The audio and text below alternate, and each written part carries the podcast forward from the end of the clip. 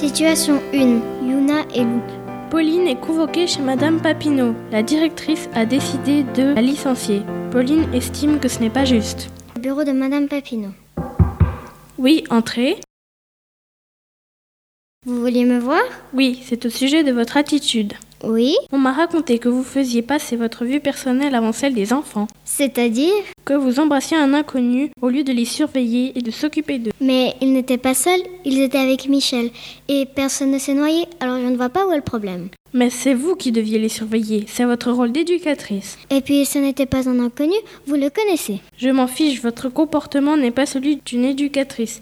À votre place, j'aurais honte. Alors si je faisais l'éducatrice comme vous le dites si bien, je pourrais très bien aller raconter l'histoire des cahiers à Monsieur Clerget. Il n'y a pas d'histoire, et à votre place, je n'irai pas parler au juge, sinon je m'occuperai personnellement de vous. Vous ne savez pas de quoi je suis capable, alors je vous conseille de partir d'ici sans faire de commentaires. Je blaguais, madame la directrice. Vous ne me croyez pas capable de faire ça, mais je vous le dis sincèrement. Vous regretterez mon départ et les enfants aussi. Oui, bien sûr, au revoir.